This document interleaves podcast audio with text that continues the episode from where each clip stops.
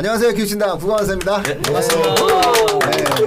아 이제 마지막 문법의 피날레. 피날레.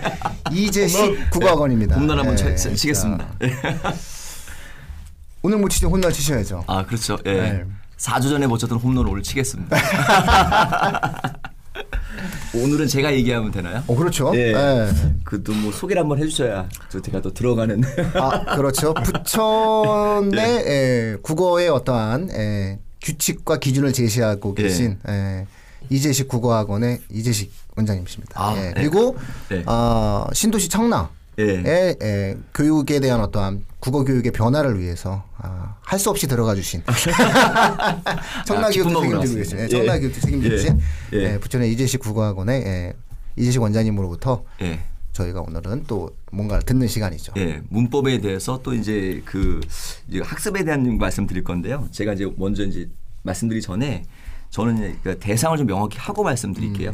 그러니까 요 교육 과정에 대한 얘기를 초등학교 또 우리 이제 그 중등 부모님 반드시 들으셔야 되고요. 이거 못 들으시면 후회할 겁니다. 어, 자신 있게 말씀드리고요. 그리고 요 과정을 꼭 이렇게 복사해서 링크 걸어서 좀 많이 알리시면 어, 굉장히 많이 도움 받으실 거예요. 좋아요. 구독도 해주셔야죠. 엄청 예. 좋아요도 눌러주시고요. 왜, 왜 그러냐면 말씀드리냐면 사실은 이제 가르치는 사람 입장에서 그 가장 자기가 자, 자신 있게 얘기할 수 있는 부분이 몇 가지 있잖아요. 그 중에 한 부분이 제가 이제 문법 관련해서 우리 초등학교, 중학교 아이들이 공부를 학습에 대한 얘기를 지금 제가 말씀드릴 수 있거든요. 그 부분은 어, 저 개인적으로는 정말 중요한 내용이어서 이건 어떤 뭐 학원의 입장이 아니라 우리 사회의 어떤 구성원과 또 우리 아이들이 교육을 위해서 하는 필요한 내용이기 때문에 좀 말씀을 드려요. 어, 일단은 그 초등, 중등 부분이 꼭 기억하시고 메모도 하시면 좋을 것 같아요. 그 일단 저희가 국어학습 보면은 이제 파트가 세 가지가 있잖아요. 크게 보면은 저희가 문학이란 파트가 있고 독서 비문학 파트가 있고 문법 파트 이제 있다 가정을 하면 어 일단 그 독서 같은 경우는 우리가 저희가 지식 체계를 이제 습득하는 과정들 그 추론 능력을 키우, 기르는 과정들 이걸 많이 이제 물어보는 이제 과정이 되고요. 그 다음에 이제 문학 같은 경우는 이제 감성을 바탕으로 해서 소통 능력에 대해서 향상이 돼요. 제가 말씀드리는 건 뭐냐면 시험을 말씀드리는 게 아니라 아이가 성장하는 과정에 필요한 지혜 또 우리가 어떤 갖게 된 어떤 사고의 책임을 말씀드리는 거거든요. 그러니까 우리 아이가 시험을 통해서 대학을 갈 수 있지만 성장해서 살아가는 자기 힘이잖아요. 근데 그 힘을 기르기 위해서 학습이란 게 필요했고 그 과정의 테스트 형태가 이제 아이들의 어떤 능력을 평가했을 뿐인 거지 시험 자체가 인생의 목적은 아니잖아요. 그래서 제가 말씀드리면 이제 독서라는 영역은 아이들에게 지식을 습득하는 능력 그리고 그 지식 배경을 통해서 이제 추론 능력까지 이제 물어보는 과정이 되고요. 그다음에 이제 문학은 소통을 통해서 아이들의 감성 측면과 소통의 어떤 능력들을 저는 향상시킨다 봐요. 그러니까 문학을 못한 아이들은 타인과의 감정 교류가 되지 않을 수 있다. 뭐 이런 일 말씀드릴 수 있는데 그럼 문법은 왜 필요하냐? 어 저는 문법을 초등학교 가능하면 좀 고학년부터 그리고 중학교 때부터는 해야 한다고 생각하거든요. 그 이유가 한국 사람이기 때문에도 있어요. 왜냐면 우리가 어떤 생각하는 어떤 그 언어라는 걸 통해서 사고의 체계를 형성시키고 또 사고의 체계가 언어에 미친 영향이 크기 때문에 이 두 가지의 교감, 교감 에서 가장 합치되는 부분에 이제 지식 체계가 문법이거든요. 그러니까 문법을 통해서 아이가 지혜를 쌓을 수가 있어요. 그러니까 반드시 하셔야 되고 또 한국인 때문에 해야 되는데 어, 문법이란 건 뭐 어떤 거냐 한마디로 말씀드리면 사고 체계를 확립하는 과정이라고 봐요 저는. 그래서 문법을 만약에 이제 이해가 안 되는 아이들 또 문법에 대한 개념 접근을 못한 친구들은 그 기회를 박탈당했다라고 보거든요. 그래서 문법을 통해서 아이는 사고 체계를 확립할 것이고 그 과정을 통해서 아이들은 지혜로워질 수 있는 분이기 때문에 반드시 한다 봐요. 제가 이제 한 예를 들어 드리면 우리가 공부 잘하는 아이들의 특징 중에 몇 가지가 있어요. 어, 그 중에 하나가 이제 뭐냐면 어, 책을 딱 사면 뭘 먼저 뭘, 뭘 먼저 본다고 그래요. 그래서 차례를 본다 그러죠. 목차. 아마 부모님들 얘기를 다 들으셨을 거예요. 아마 지금 초등 부모님들, 중등 부모님들 정말 잘 들고 계시죠? 네. 네, 좋습니다. 효과음을 아 효과음은 어, 막 제가 방송 좀 스스로- 알아서. 스스로 방송을 망가뜨리고 있어 지금. 예, 그래서 어 중요한 건 뭐냐면 그러면 아이들이 왜 초등 그러니까 왜 그 공부 잘하는 아이들이 왜 그런 목차를 보느냐라고 했을 때 그 이유를 생각해 봐야 되거든요. 근데 저희들은 그런 얘기를 생각해 보지 않고 그냥 결과만 현상만 보잖아요. 그 왜 그럴까라는 걸 말씀드리면 크게 이제 두 가지 형태가 있어요. 하나는 이제 그 개념 체계를 한다는 거죠 아이들이. 어, 목차를 본다는 아이들은 내가 어디서 어떻게 공부하는 과정에 대해서 개념 체계를 가져가는 과정이거든요. 그것이 가장 핵심되는 사고가 뭐냐면 정의 방식의 사고예요. 그러니까 정의 방식. 예, 정의 방식이란 거, 라는 것을 말씀드리면 기본적으로 무엇이란 무엇이다 형태의 어떤 이제 개념을 체계화시키는 과정인데 요 과정을 통해서 아이들은 자신의 어떤 그 개념치를 완성해 갈 수가 있거든요. 예를 들어서 우리가 만약에 그 사람이란이라고 만약에 정의를 하잖아요. 그럼 사람이라고 정의를 하게 되면 보통 우리 뭐라고 정의를 할까요? 사람이란. 인간은 이성적 동물이다. 예, 이렇게 하잖아요. 인간이란 이성 동물이다 하는데 실제 저는 이제 아이들에게 문법 체계를 가르칠 때 어, 예, 생각하는 또는 이성적이라는 말을 앞에 두지 않고요. 어, 동물이다를 먼저 앞서서 얘기를 해요. 왜냐면 개념 범주를 만드는 과정이거든요. 이 범주 안에서 어, 과연 어떤 내가 증명하자는 대상에 대한 특징을 설명해 줘야 되는데 대부분의 지식체계는 우리의 어떤 체계는 뭐냐면 순차적으로 가게 돼 있어요. 그러니까 생각하는 뭐 이성을 가진 직립 보행하는 이게 더 중요한 포커스라는 거죠. 음. 그래서 나중에 동물로 가게 돼요. 음. 그러니까 이건 암기가 되는 거예요. 음. 자기가 체계를 만들지 못하고 그래서 어 아이가 어떤 이제 사고를 잡을 때 먼저 큰 범주를 먼저 잡는 게 되게 중요하거든요. 음. 개념을 잡는 과정. 그래서 어 인간은 동물이에요. 동물 중에서 다른 동물과 차이점 뭘까요? 생각하는 수도 있고 직립보행할 수도 있잖아요. 음. 이런 차, 사고 과정들을 가져야 되거든요. 그 과정들을 할 수 있는 과정이 문법인 거예요. 그리고 문법에서 특히 좀 중요한 게 어휘라고 당연히 생각하고요. 문법은 어휘의 포함 이 부분이라고 보고요. 그래서 이런 과정들을 체계적으로 할 수 있는 게 개념화 되는 것들이 국어에서 문법이거든요. 그러니까 문법 정말 중요하고요. 두 번째는 이제 목차 보는 아이들이 그런 개념 체계도 잘하지만 또 하나가 뭐냐면 어, 사고의 명확성에 대한 판단을 하는 것들을 잘해요. 그러니까 예를 들어서 이걸 우리가 뭐 알고리즘적 사고라고 보통 얘기를 하잖아요. yes no yes no 컴퓨터 하는 것처럼 어 yes no yes no에서 마지막에는 뭐 이제 O로 가거나 yes, 뭐 no로 가거나 이렇게 이제 딱 그 가는데 그 과정은 뭐냐면 어 아이들이 단계적 사고를 해야 되거든요. 그러니까 어 내가 이제 어떤 어떤 지식 정보가 어느 체계 속에서 있는지에 대한 명확한 그림 체계도를 가지고 있어야 되는데 그 체계도를 가지는 과정들이 쉽지가 않아요. 그러니까 비문학이나 또는 이제 국어에서 배우는 문학에서는 그런 체계성을 논하지는 않거든요. 그러니까 사고라는 거 연습하지는 않아요. 지식을 배우는 걸 하고 감성 소통을 중심으로 하잖아요. 그러니까 어, 문법에서 배우는 과정은 다 그걸로 돼 있어요. 개념 정의와 사고 체계가 음. 체계도를 통해서 어, 어떤 저희 알고리즘을 사고하게 만들게 돼 있거든요. 그러니까 저희가 제가 말씀 문법이라는 것을 어, 단순하게 품사 이것만 말씀드린 게 아니라 보통 아이들이 문법이라 저희 규정할 수 있는 거에는 어휘적 측면도 굉장히 강화되어 있기 때문에 초등학교, 중학교 부모님이라면 반드시 문법에 대한 어휘부터 해서 문법 개념 과정들을 단계를 밟아가야 돼요. 음. 그러니까 제가 수업을 문법 수업을 하면요, 어 저는 좀 감동시키거든요. 음. 왜냐하면 아이들 스스로 자기 지식체계에 대해 돌아보게 되는 과정이 돼요. 가장 감동 많이 받는 애가 고3들이에요. 음. 왜냐면 수업을 듣고 나서 자기는 처음 들어본 인생의 얘기를 들은 거예요. 아, 내가 이렇게 사고하는 과정들에 대해서 부족했구나라는 생각을 하게 되고요. 그 다음에 제가 이제 이제 가끔 특강식으로 이제 아이들에게 수업을 진행할 때가 있는데 그때는 이제 무학년제 식으로 좀 수업을 하려고 하거든요. 그러니까 좀 필요한 아이들은 뭐 중학생도 들어도 되는 과정들이 있는데 어, 제가 가끔 놀라운 아이들 봐요. 중학교 아이들이 들었는데 그 아이들의 사고는 고등학교의 어떤 이제 다전 사고가 또 아니잖아요. 개념 체계를 훨씬 더 빨리 이해하고 음. 나중에 이제 제가 summary를 하려면 걔들은 마인드맵을 해가지고 와요. 그러니까 그 아이들은 열려진 사고를 하게 되고 앞으로 많은 시간 동안 그걸 반복할 수가 있잖아요.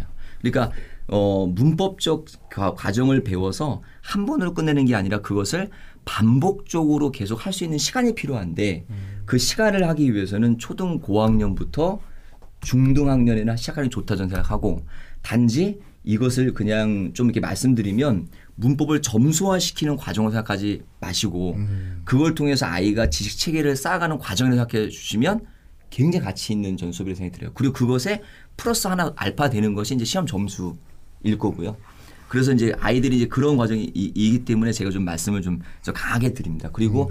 지금 만약에 초등학교 고학년 부모님이라면 반드시 해야 될 첫 번째 문법. 그러니까 문법이 지금 저희가 뭐 명사, 대명사 뭐 이런 것도 중요하지만은 어, 시작점을 말씀드리면 한자 성어부터 한번 공부해 보시는 건 가장 좋은 방법이라고 생각을 하거든요. 음. 그러니까 예를 들어서 한자 성어를 단순하게 스토리로만 기억하지 말고 한자어도 파악을 하고요.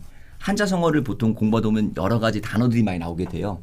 그럼 단어들이 모르는 게 아이들이 거의 어 아무리 쉬운 한자 성어 책이라 하더라도 어 한 성어마다 그걸 해설해 주는 거 보면 대여섯 개 단어들은 모르거든요. 그런 것들부터 알아가게 되면 아이들은 이야기도 배우게 되고 또 한자적 능력도 가지게 되고 또 어휘를 또 알아가는 표현에 대한 다양한 것도 가져갈 수가 있잖아요. 그러면 이제 어휘를 중심으로 좀 공부하라 말씀 을 드리는 거죠. 그리고 마지막은 이제 중학생들 같은 경우는 가급적 이게 좀 현실은 어렵지만 어휘 그 사전 노트를 가지면 좋겠다. 그러니까 자기가 하루에 다섯 개든 열 개든 사전에다가 조금 찾아서 그거를 정리한다면 저희들이 옛날 뭐 어릴 때 했던 영어 단어장 만드는 것처럼 정말 최고 저는 그거를 어 최근에 사실 못 시킵니다. 우리 교육 시장이 너무나 이제 입시 위주로 가다 보니까 제가 이거를 10년 전까지는 했었거든요. 근데 아이들에게 1년 시키면 정말 많이 발전합니다. 왜냐하면 아까 제가 말씀드린 정의의 개념적 방식하고 알고리즘적 사고를 가장 잘해 놓은 책이 뭐냐면 사전이거든요. 사전은 그 어휘를 찾고 뜻을 해석하면서 누구나 다 신압으로 그걸 하게 돼 있어요. 그게 왜 중요한지 몰랐어도 알고 한다면 더 좋은 거고요. 어 그래서 어 저는 이제 제가 이제 문법에 대한 학습법도 되게 중요하지만 어 제가 그걸 좀 더 어휘로 말씀드린 것은 지금 대상이 초등 중등 부모님들이어서 제가 말씀드리는 거고 그리고 이제 중학교 한 2학년쯤 된다면 내신에서 문법도 되게 중요하잖아요. 그리고 또 어, 고등을 위해서도 또 필요하기 때문에 그럴 때는 반드시 집중적으로 저는 문법을 한번 정리할 필요가 있다. 그러니까 아이들이 한 학기 한 번씩 배워서 하는 문법 때문에 엄청 부담스러워해요. 왜냐면 한 학기 배우고 다음 학기 또 배워야 되는데 그땐 또 까먹었잖아. 앞에 걸 또 있잖아요. 그러니까 가능하면 아이들에게 우리 국어 문법이 영문법과 다르게 엄청난 개념적 시간을 투자하지 않아도 되거든요. 그래서 한한달 정도의 집중 기간이면 웬만한 아이들은 다 해, 이게 해낼 수가 있어요. 뭐 인강도 있고 학원 수업도 있고 저한테 오셔도 됩니다. 그래서 이런 과정이 있기 때문에 좀 집중적으로 한번 중2나 중3 때 한번 정리해 둔다면 대단히 도움된다. 어, 그래서 이렇게 말씀드립니다. 예. 무슨, 무슨 말씀인지 알까요? 예. 예. 그러니까 우리 이재식 대표 이야기는 예.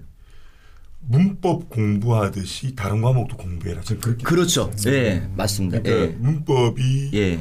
굉장히 체계화돼 있죠. 훌륭하신 예, 분입니다. 상위 카테고리로부터 네. 하위 카테고리로 네. 정보를 세분화하고 네. 굉장히 개념적 지식 위주로 전달하기 때문에 문법 공부를 하듯이 다른 그렇죠. 공부를 예. 하면 그러니까 예. 이재식 대표 같은 사람에게 지식 체계로서의 문법 공부를 하면 아마 사회도 과학도 다른 과목도 잘하게 될 것 같아요. 그렇죠. 그게 그건. 그건 예. 정말 정말 예. 동감합니다. 예. 예. 왜냐면 어. 제가 이제 이 부분을 저는 이제 교육 과정을 이제 애들 지도할 때 그러니까 사고의 체계량을 굉장히 많이 좀 생각을 하거든요. 어떻게 하면 아이들이 똑똑해질까, 지혜로워질까. 그러니까 이제 저희가 암기는 필수인데 암기 하기 전에 과정에 대한 생각들은 저희가 못하고 할 때 많잖아요. 지식을 넣어주는 경우만 있다 보니까. 그래서 이제 그런 부분이고 그리고 또 하나가 문법 공부를 하면서 그 개념 정리를 하려면 써머리 노트를 또 만들어야 되잖아요. 그러면 뭐냐면 학습 습관이 만들어집니다. 그러니까 이제 아이들이 이, 저희가 이제 메모한 거 보면은 아이들의 공부적 성취도를 평가할 수도 있잖아요. 그것도 가장 좋은 게 또 문법이거든요. 문법을 정말 뭐 문법만 하나 말씀은 아니지만은 초등학교 고학년과 그다음에 이제 중학생들한테는 어휘적 측면의 문법 공부를 많이 하는 게 좋고요. 그다음에 이제 중2, 중3 가면서는 좀 실전적인 개념적 학습에 문법 공부를 하되 그걸 학습 습관까지도 생각해 주신다면 사고의 체계도 올릴 수 있고 그다음에 이제 학습 습관까지 할 수 있는 정말 뭐 가장 좋은 학습이 아닐까 네, 그 생각합니다. 예. 아까 사전도 말씀하셨잖아요. 네. 사전식으로 정보를 정리하는 습관이 굉장히 좋거든요. 네. 그러니까 표제어를 이야기하고 그, 그 이후부터 계속해서 그 분류하고 체계화하는 거거든요. 네. 품사가 들어가고요. 네. 경우에 그렇죠, 따라서는 그 용어의 경우 용례. 소리의 그렇지, 예. 소수의 자릿수도 그렇죠. 주죠. 예. 예. 동의 관계 또한 단어 내에서의 다의 관계 예. 용례까지 줘서 그러니까 사전을 특정한 어휘의 의미를 찾아서 네. 이해하는 수준이 아니라 사전식으로 아까 네, 우리 그렇죠. 예. 이재식들이 말- 말한 계속 반복했던 문법 유형들을 예. 그 문법 유형들을 음. 사전식으로 정리하는 거예요. 예를 들어 예를 들어 비음화 이 표제예요. 그렇죠. 예. 그럼 그 옆에 이제 사전에서는 저도 이제 들으, 들으 면서 아이디어가 생기는데 네. 그러니까 품사가 나오잖아요. 그럼 비음화 괄호 열고 네모로 음운 변동 이렇게 되는 예, 거죠. 예, 예. 그렇죠, 그렇게 그렇죠. 해놓고 그렇죠. 그게 맞습니다. 예. 네, 그렇게 해놓고 단어의 의미 체계의 의미 이야기하는 음, 것처럼 음. 1, 2에서 음 환경 이야기해주고 음, 음 환경에 따라 나타나는 용례를 적어주면 음. 이 공부는 문법 공부가 아니라 개념 지식 공부의 학습 체계가 되는 거죠. 그렇죠. 예. 아주 좋은 이야기예요. 그- 월, 예, 네. 그렇죠. 원리와 규칙이 네, 문법이라면 그 원리가 만들어지는 예, 하나의 예, 과정 그리고 네. 그 원리가 만들어지는데 가장 중요한 순서가 있잖아요. 원리가 만들어진다는 건 순서가 있다는 거고 그렇죠. 그 예. 순서에 맞게 네. 그리고 큰 것과 작은 것에 맞게 예. 그러다 보면 뭐 어근 어간 이런 건 너무 애들이 네. 껌초는 어, 구분하겠네요. 애들이 그냥 그 예? 왜냐면 저희가 예. 수업을 지내 보면 어근 어간 되게 구분하기 어려워하는데 제가 아까 말씀드린 방법을 예. 하면 그냥 뭐 껌이죠 껌. 예. 왜냐면 그게 분류로부터 다른 그렇죠. 분리니까 예. 범주가 다른 건데 그래서 아예. 조금 예. 한 가지 이제 그 우리 그 언어 체계에 약간의 어떤 좀 아쉬움이 있다면 저희가 이제 주어 그다음에 이제 목적어 서술어순으로 가는 음. 순서이고 영어권의 같은 경우는 주어 그다음에 동사 그다음에 이제 그 목적으로 음. 가잖아요. 그러니까 큰 범주를 먼저 말하고 하는 식이 영어적 사고거든요. 그러니까 영어 영어에서는 나는 이렇게 생각한다 어떤 부분들을. 근데 우리는 나는 이러이러한 것들을 한참 하고 나서 생각하는지 생각 안 하는지를 얘기한단 말이죠. 그러니까 이제 영어적 사고로 체계를 하는 것은 어 굉장히 좀 중요한 부분일 것 같다고 아이들이 얘기, 주- 얘기해 주거든요. 그래서 어 이제 그런 과정들, 그러니까 다시 말하면 문법이 중요하다는 게 아니라 문법을 통해서 얻을 수 있는 지식적 체계의 과정들이 어마어마하기 때문에 제가 저는 문법을 엄청 강조를 많이 하거든요. 중, 뭐 고등학교 1학년 때까지도 아이들 학습법에서 너무 좋아해요. 예, 애들이 그걸 듣고 나서 자기가 뭔가를 완성했다는 거에 대한 거 보여주는 것도 있고요. 그래서 그 부분은 우리 초등학교 고학년과 이제 중학교 부모님들은 중요성을 인식하시고 초등 고학년은 한자성어 한 권 정도는 또는 두 권 정도는 보시는 게 참 도움되고 그냥 그 중학교 부모님들은 어휘 사전을 조금 더 이렇게 할 수 있도록 해주시면 것 같아요. 연관해서 꼭 기억해야 네. 될게 아까 예. 우리 책 볼때 예. 차례부터 봐야 된다고 그랬잖아요. 그렇죠. 예, 예. 전체 차례 보는 것 이외에도 네. 이제 다, 단원으로 갔을 때도요. 대단원을 보면 네. 대단원 아래에 있는 소단원 체계도 먼저 봐야 돼요. 네. 그러니까 예를 들어 뭐 음운부터 시작해서 형태에서 단원 쭉 되면 이제 차례 바뀌었죠. 그러면 첫 번째 단원에 가면 음. 음운 1 네. 해놓고 그다음에 그 음운의 체계 그렇죠. 괄호 네. 2 음운의 2 음 변동 이렇게 들어가거든요. 그러면 음운의 체계에 들어가서 다시 자음 체계 모음 체계에서 계속해서 이렇게 가지치기 하는 큰 구조에서 작은 구조로 되는 것을 먼저 머릿속에 아까 그렇죠. 우리 어 나온 전 대표 이야기도 그거예요. 그 틀, 네. 개념적 사고의 그렇죠. 틀, 예. 분류적 체계의 틀을 예. 갖춰 놓으면 공부는 국어뿐만이 아니라 다른 과목 정감으로 그렇죠. 더 예, 수월해져요. 예, 예. 저 그럼 맞아 그 고등부는 네. 좀 어떠세요? 고등부요? 예, 아까 지금 주로 초등하고 중등을 이렇게 얘기를 하셨잖아요. 예. 고등어 단이라는 거죠, 뭐. 뭐 고등어 아니, 단이라고 이렇게 얘기했네. 저뭐 수능 보는 아이들, 뭐 내, 어쨌든 내신 보는 네. 아이들. 어 근데 고3들도 제가 이렇게 지도를 해주거든요. 그러면 아이들이 그동안 문법들이 뭐냐면 파편적 지식들을 모았던 거예요. 자기들이 안 한 게 아니라 오랜 시간 해왔는데 내가 지금 어디에 그 데카르트의 표현이면 좌표축을 모르고 있는 상, 황인 거죠. 그거를 저는 X와 Y축을 만들어 주니까 너가 지금 위치는 여기에라고 알려주는 게 제 역할이거든요. 그러니까 뭐 이런 수업을 통해서 아이들에게 충분히 그거는 이제 어필이 돼서 자기들의 이제 제식들을 모으는 과정을 잘 해요. 그런데 이제 문법에 대해서 한 가지 아쉬운 거는 아까도 말씀드렸지만 개념에 대한 완벽한 숙지를 했느냐 저는 아니라고 보는, 보거든요. 실제 아이들에게 품사 뭐냐 물으면 몰라요. 안다고 생각했던 거지 확인을 해보지 않았기 때문에 어 제가 진짜 문제집 하나 말씀드리면 저는 마더텅이라든지 그 문제로 문법 좀 좋아하거든요. 그 문제집인데 그 문제집이 엄청나다는 게 아니고요. 그거 난 스타일에 대한 만족도 뭐냐면 반복학습하게 만들어 놓은 거예요. 그러니까 중요 개념에 대해서. 어 근데 그렇게 아이들이 뭐냐면 이제 좀 등급이 낮은 아이들은 이제 3등급 이상 목표로 하기 위해서는 개념 체계를 더 명확히 해야 되는데 문제만 풀고 있다. 어 그리고 이제 그 좀 등급이 2등급 이상 나오는 아이들은 사실 수업 한 번 들으면 아이들이 완벽하게 이해를 해요. 그리고 그 아이들은 사실 그 적용 능력이 돼 있기 때문에 그 아이들의 공부 시간이 좀 줄어도 되는데 이제 조금 적은 이제 등급에 받는 친구들은 사실은 자기들이 알고 있지 못한 걸 알고 있다라고 뭐 저희가 이제 뭐냐면 그 요즘 그 뭐죠 메타인지인가요? 그 착각을 하고 있는 거죠. 예, 그래서 그 부분을 위해서는 반드시 개념 정리를 더 시키는 걸더 강조합니다. 아, 제가 학생들이랑 이제 막 그 논술도 하고 이런 네. 거 얘기할 때 그 항상 이런 말 해주거든요. 너는 그 양반집 딸하고 결혼할래? 아니면 지주의 딸하고 결혼할래? 그럼 애들이 막 고민을 장난 아니게 해요. 같은 말인데. 아니요. 아니죠, 너, 다르죠. 너는 양반. 뭐, 넌 네. 양반집 딸하고 결혼할래? 그러면 저는 네.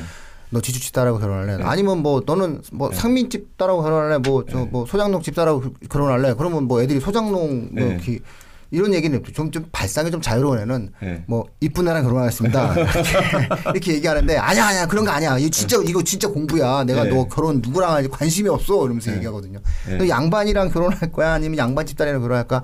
지주집 딸이랑 네. 결혼할 네. 거야? 말해봐.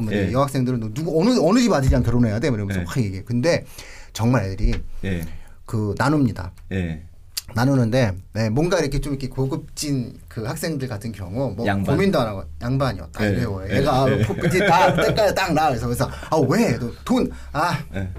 폼이 나야 돼요. 뭐 이러면서 막 자기들 취향을 막 얘기합니다. 근데 제가 네. 얘기하거든요. 예. 그 양반이라고 하는 것은 그 상민이라는 말과 대별되는 거거든요. 예. 어 그리고 지주라는 말은 우리가 굳이 얘기하면 소장농, 그렇죠. 우리가 예. 한자로 얘기하면 전호랑 대별돼요. 예. 예.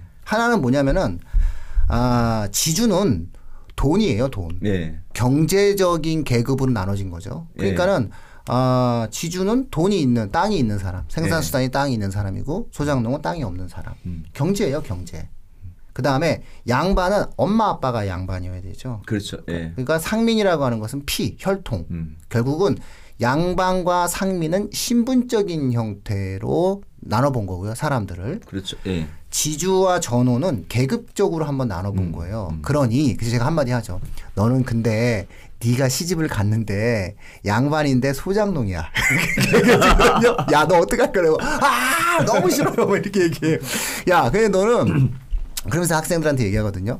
양반 지주한테 가면 돼. 양반인데 지주가 있을 수 있어. 아니면 네. 자유로운 영혼들은 자유로운 영혼들은 상민 지주집으로 가. 예. 그게 좋아 이러는 거예요. 그러면서 얘기해 주거든요. 양반인데 소장농이야. 니들 다 아는 사람 있어 이렇게 얘기하거든요. 니들이 정말 너무너무 유명한 양반인데 소장농으로 세상 사람 대한민국 사람 다 아는 사람 있어 이렇게 얘기해요. 그러면 어 누구예요? 흥부야 흥부. 아 흥부가 양반인데 소장농이에요. 그래서 너다 아는 애. 걔가 걔가 그래서 힘든 거야 인생이. 그러니까 너는 그러니까 흥부집 마누라가 되는 거지. 막, 막 죽으려고 하거든요. 이게 결국은 분류잖아요. 분류. 우리가 네. 하나의 개념을 그렇죠. 정리할 예. 때의 분류인데 예. 결국 사전식 정의 알고리즘적인 체제를 하면 아 이 그 29번 같은 경우에는 이걸 갖다가 문법적인 원리로서 정리를 해준다. 아 이것도 역시 또 매력적인데 이것도. 제가, 예. 제가 하나 또 질문 좀 예. 드릴게요. 그 지금 아까 고등 그거를 얘기를 해주신 거에서 예. 조금 제가 음, 좀 질문 좀 드리고 싶었었던 게 뭐냐면 그러니까 지금 이, 이 대표님의 말씀은 이제 문법적 지식을 이제 개념을 정확하게 익혀야지만 예. 그거를 갖다가 이제 다 적용할 수 있다라고 그러는데 예, 아 이건 예. 뭐 질문이라기보다도 근데 이제 이런 경우 있을 수 있잖아요. 고등학교 1학년, 2학년 시기를 공부를 안 한 거는 아닌데 좀 예. 어설프게 아까 말씀하신 대로 예. 어설프게 이렇게 와서 고3이 됐어요. 예. 얘는 한 4등급이나 한 5등급을 받아요. 예. 예.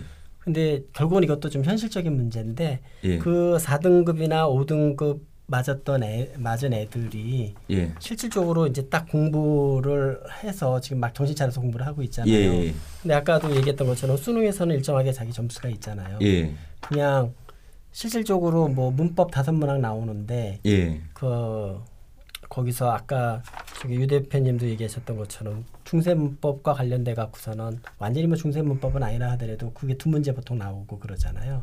예. 그럼 그냥 포, 한 문제, 포기시키는 게 나은지.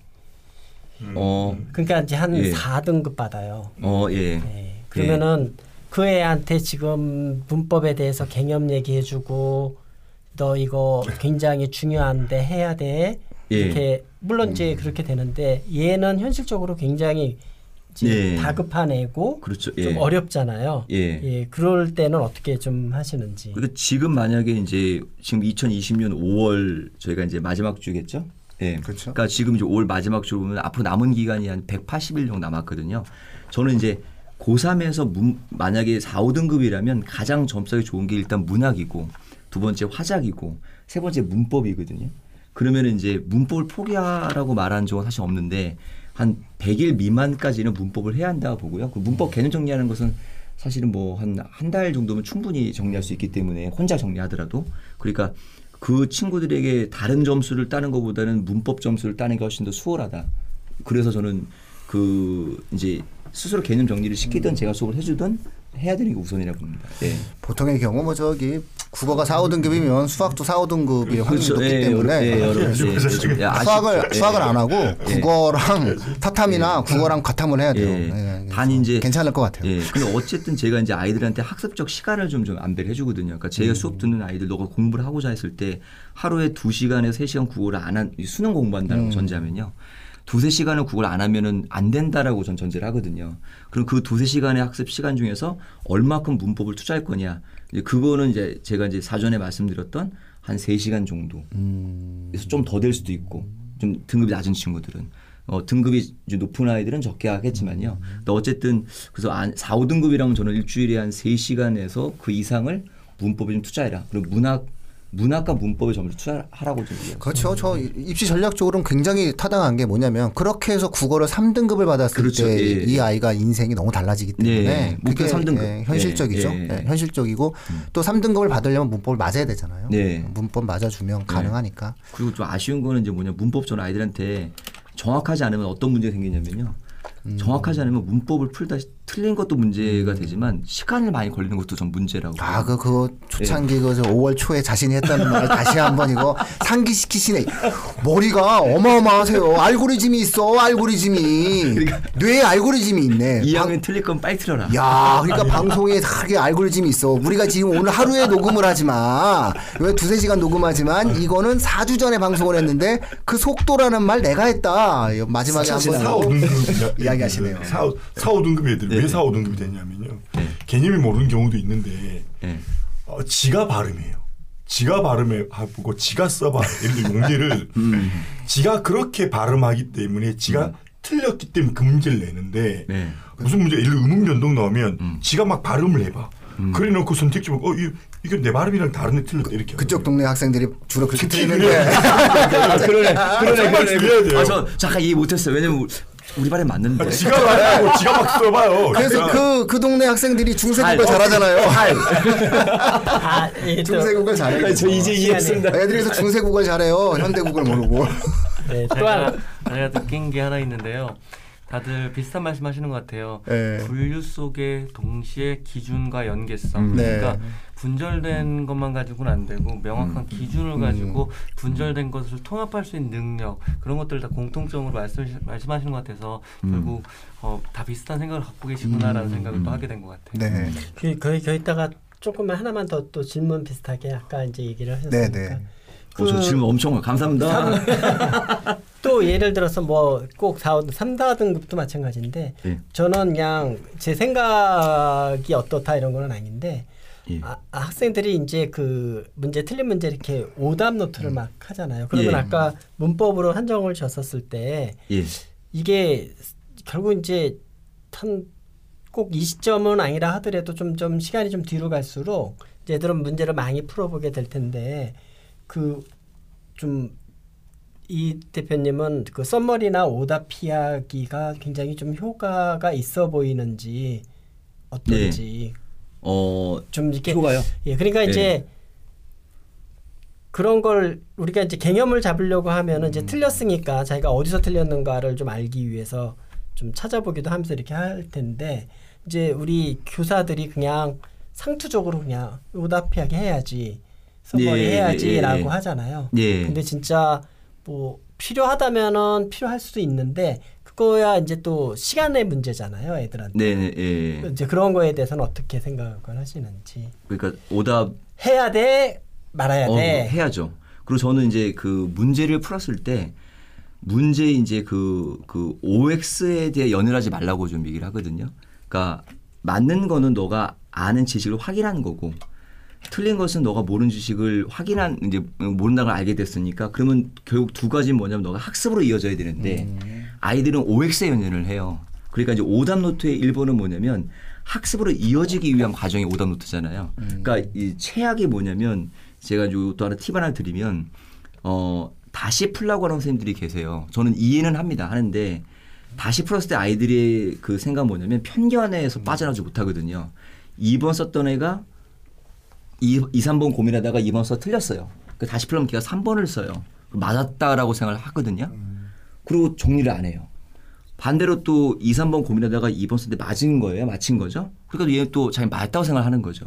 결국 오답이라는 건 뭐냐면 맞고 틀리고의 문제가 아니라 내가 풀었던 문제를 통해서 어떤 고민을 내 것으로 만드는 과정이냐거든요. 저는 그래서 오답 정리 되게 중요히 여- 여기고요.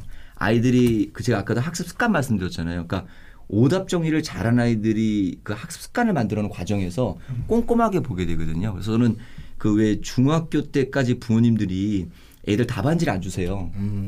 저는 그거 좀 최악이라고 사- 생각하거든요. 왜냐하면 아이들이 이제 뭐 그 일주일 전에 문제를 풀었어요. 학원에 가서 채점을 해야 되잖아요.